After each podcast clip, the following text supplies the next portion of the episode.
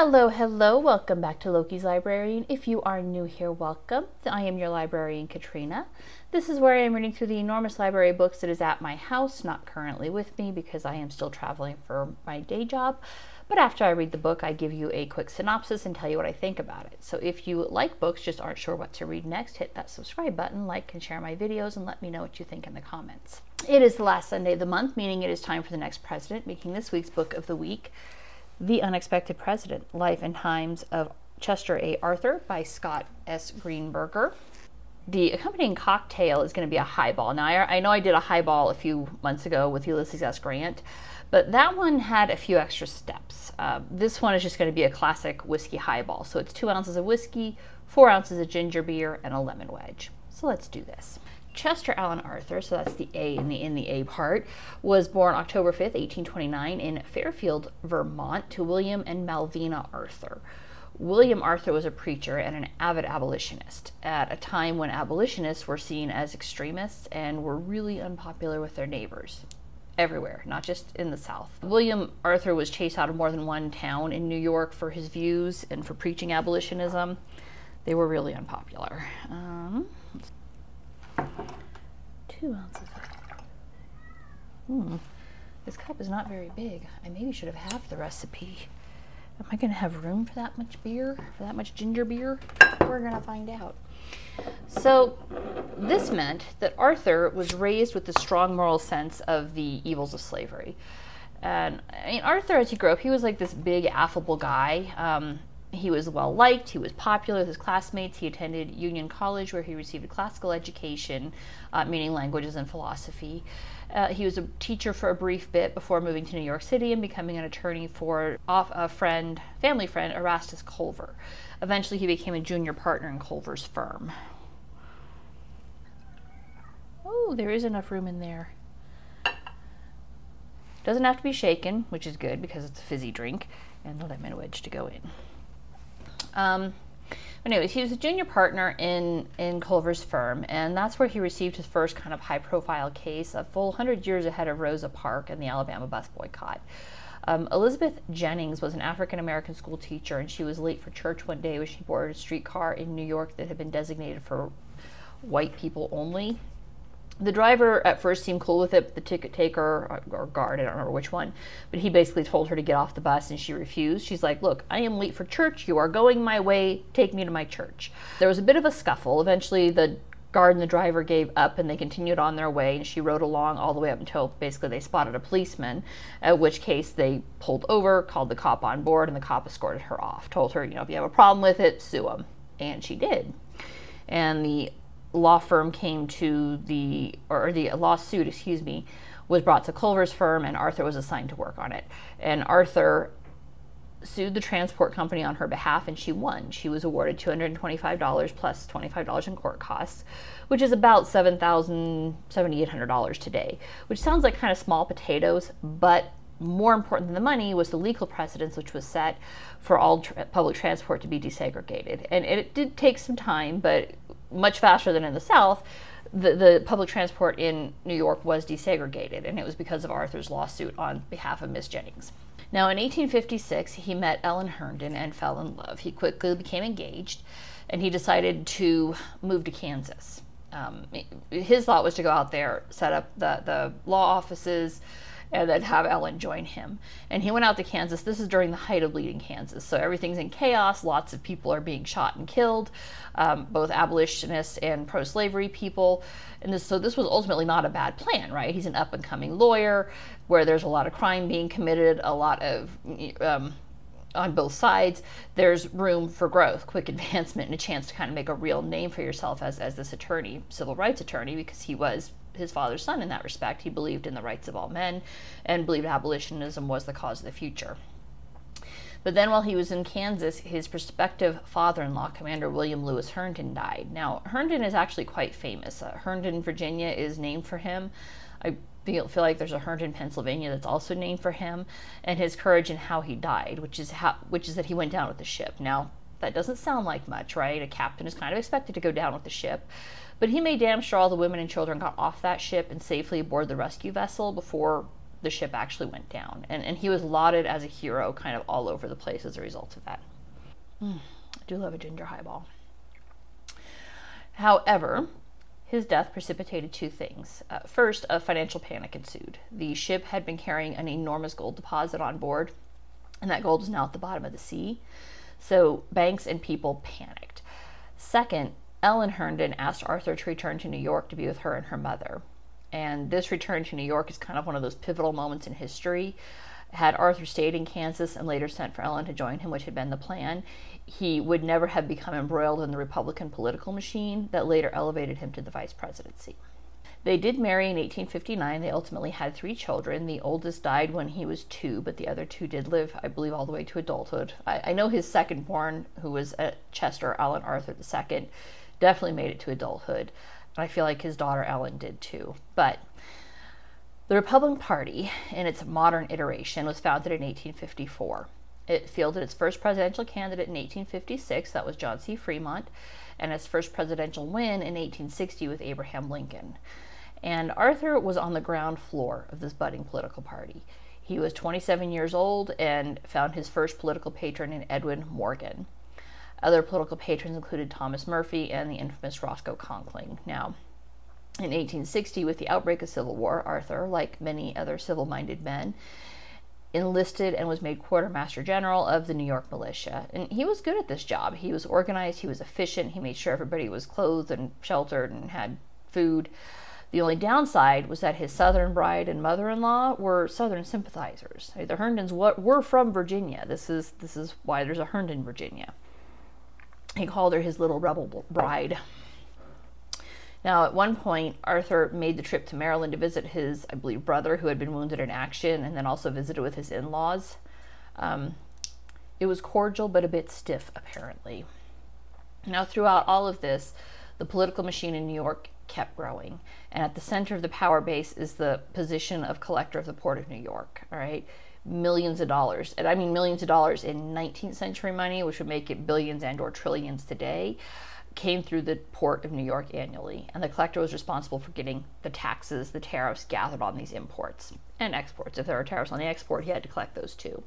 So this was an exceptionally powerful patronage position. And whoever was the collector was in a position to help his party tremendously by leveraging all the tariff collector positions into jobs for his friends. Cargo inspectors were jobs for friends. And you could insist that party contributions were required as part of accepting that post. And so this was a powerful position to have. Now, initially, Thomas Murphy was the collector. I, he was, I think he was assigned under Grant, but I might he might have been assigned under Lincoln, or I'm sorry, it would have been Johnson, huh? Yeah. Anyways, initially it was Thomas Murphy, and he used his post to get Arthur a job as an attorney for the Port of New York, which I don't think that position had existed prior to that. But Arthur was granted the position, and he was also granted a hefty salary of $10,000 per year, which is like $343,000 in today's dollars. Murphy was eventually removed as collector, uh, which is not an uncommon occurrence. It was a political patronage position, meaning if you pissed off the wrong person, you could lose it like that. But Murphy was particularly prone to greed, so he only held the position for a few years. And he levied some pretty unjust fines that had the shipping ma- magnates pushing back, uh, like hard. And into this moment, Conkling stepped up and recommended Arthur as his replacement. And Arthur was a collector of the Port of New York from 1871 to 1878, which is an enormous length of time. Most collectors barely lasted two years. So he did this for a long time, basically just using that position to get investments going and, and to bring in more money for himself, for his party. I mean, he, he was certainly a multimillionaire by the time he was done with that position. Multimillionaire by today's, in today's dollars. I, I mean, I, I feel like it was only 50,000 a year when he was porta collector, but still that's going to be an enormous sum of money, right? Um, he was ultimately removed by Rutherford B. Hayes in Hayes' attempt to overhaul the patronage system. And a little over a year after his removal in 1878, he was made chairman of the Republican Party in New York under Conkling's direct patronage. Conkling at this point in time is a senator uh, to, to, the, to D.C. In 1880, Ellen died, leaving Arthur a widower and the sole parent to their young daughter. And that's what he was doing. He was doing this chairman of the party of the New York Republican Party and raising his daughter when he went to the 1880 Republican convention where Garfield was ultimately nominated. And because Garfield knew he needed New York to win, he asked Arthur to balance the ticket. Uh, Conkling was not pleased with this. He, he wanted Garfield to reject it. Uh, but Garfield, since he had no experience in Congress, the senator, either at a local level or nationally, realized this was basically his his chance. This is the highest honor he was ever going to get, was this position of vice president, because he'd never served in any other um, executive or legislative position, and so he accepted it and then used his enormous network of contacts that he had made as collector of New York to chivvy more donations and more votes, ultimately securing New York for the Republicans and thus ensuring a victory for the Garfield Arthur ticket. There's actually more information on Arthur's vice presidency in last month's book on, on Garfield, but Arthur essentially played second fiddle to Conkling during this time, following the dictates of the Republican machine and doing as he was told. And that lasted all the way up until July 2nd, 1881, when word reached him of the assassination attempt of James Garfield. Now, when Arthur heard first off that James had been shot, second that Charles Charles Guiteau's words on being arrested were that you know he would Guiteau was a stalwart and Arthur would be president. Arthur's blood ran cold. I mean, he knew the entire nation was watching, and basically no one was happy at the thought of an Arthur presidency. Uh, he was known to be a Conkling man, and the entire country thought that basically it was going to be Conkling running things behind the scenes, and that Arthur was just going to be a figurehead. Into this moment in time, a curious connection is made in the three months, two and a half months between Garfield being shot and his actual death, Julia Sand, who was the youngest daughter of a wealthy New York family of, of Christian Henry Sand, began writing letters to Arthur. Now, it wasn't a correspondence in that Arthur never wrote her back, at least no, no letters have been found indicating he wrote her back, and I believe he, she probably would have kept them. But we know he did receive and read her letters because there was a stack of like 23 letters was found by his son Chester Alan after Arthur's death. Uh, it was several years, like, I don't know, 30, 40 years after his death. But they had been specifically set aside and kept together. So there's no doubt that something about these letters spoke to Arthur and provided him some comfort and guidance. So Julia Sand expressed several things pretty consistently in her letters. First off, condolences at the difficult spot he found himself in. She recognized that he never wanted to be president and certainly did not want to be president under these circumstances. She acknowledged that most Americans did not want an Arthur presidency and that America in general feared a Conkling presidency in reality, that Arthur would just be that figurehead. And she believed that he was his own man and would be an excellent president. And if he would shake off Conkling and follow his own conscience and do the right thing, he would be an amazing president. And she expressed that to him fully, said, I have faith in you, basically. And I kind of think if she hadn't started by acknowledging that difficult spot and expressing sympathy for his sorrow, he might have just ignored them because it would have it might have just fallen under you know everybody else is writing him and sending him things. But she she made a connection with him, and the fact that she did see this tough spot, did know that he was mourning and that he never wanted this, it, it hit him hard and it made him think. So when the fateful day came that Garfield shuffled off this mortal coil, Arthur took the oath of office and then his speech during the official inauguration a few days later in D.C. indicated that he was going to carry on Garfield's legacy. Basically, he said this is this is he's just a placeholder for Garfield. This is still Garfield's presidency, and he's going to do what Garfield wanted done. And then he lived up to it. He didn't just pay lip service to that; he actually did it. And he began immediately talking about civil service reform. And when the first Civil Service Act was signed in 1883, he didn't just sign it, he enforced it. He followed the provisions of the law, you know, created the, the three man panel that was bipartisan to ensure that the, the, the, Reform Act went through and was carried out as it was written. And all of this contributed to Arthur rebuilding a good name for himself with the American people. Uh, Arthur did not enjoy the White House. Since he had never thought he would be there, it was not something he wanted. He didn't, I mean, well, he certainly had some executive capability, which he learned during his position as quartermaster during the Civil War, is not what he wanted. Uh, he was essentially a private man, and he did everything he could to keep his young daughter out of the public eye. If somebody would ask about her, he would cut off the conversation. And he also tried to keep his own life as private as he could, which might be why he never wrote back to Julia Sands. It also could be that some of her letters were very flirtatious.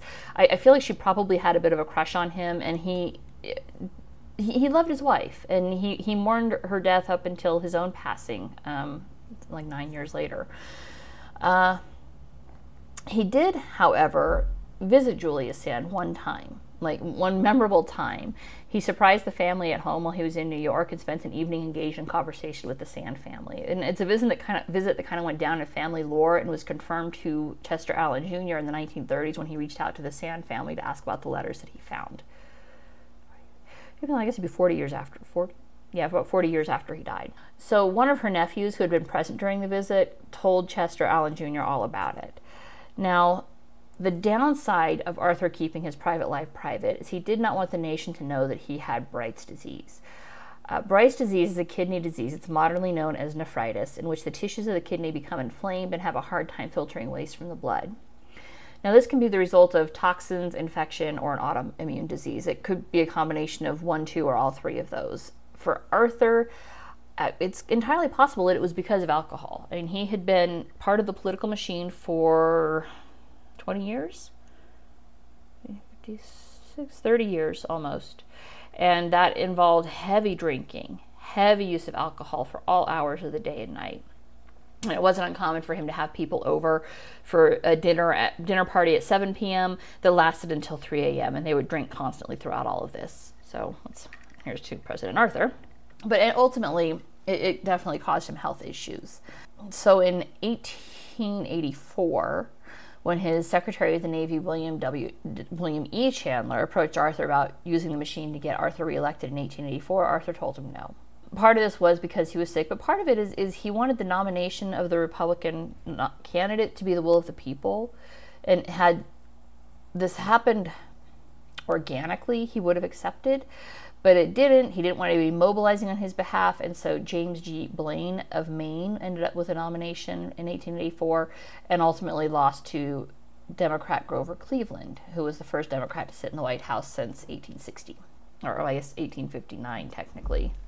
Oh no, it'd be 1860 because Lincoln stepped up in 61. So, with some relief upon his loss, Arthur retired to private life. And he was quite wealthy. I mean, he didn't have much of his White House salary left, but he made considerable investments during his time as collector of the port of New York, and he was able to live quite comfortably until he died on November 18, 1886.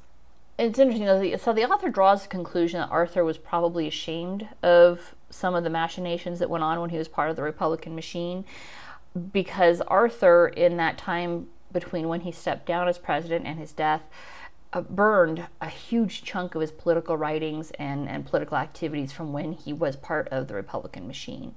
And so I, think shame is probably a very likely explanation for this. I mean, it, it, could be that there were illegal activities in there, but as a lawyer, why would he have kept anything that was directly illegal that could prove that he had engaged in illegal activities?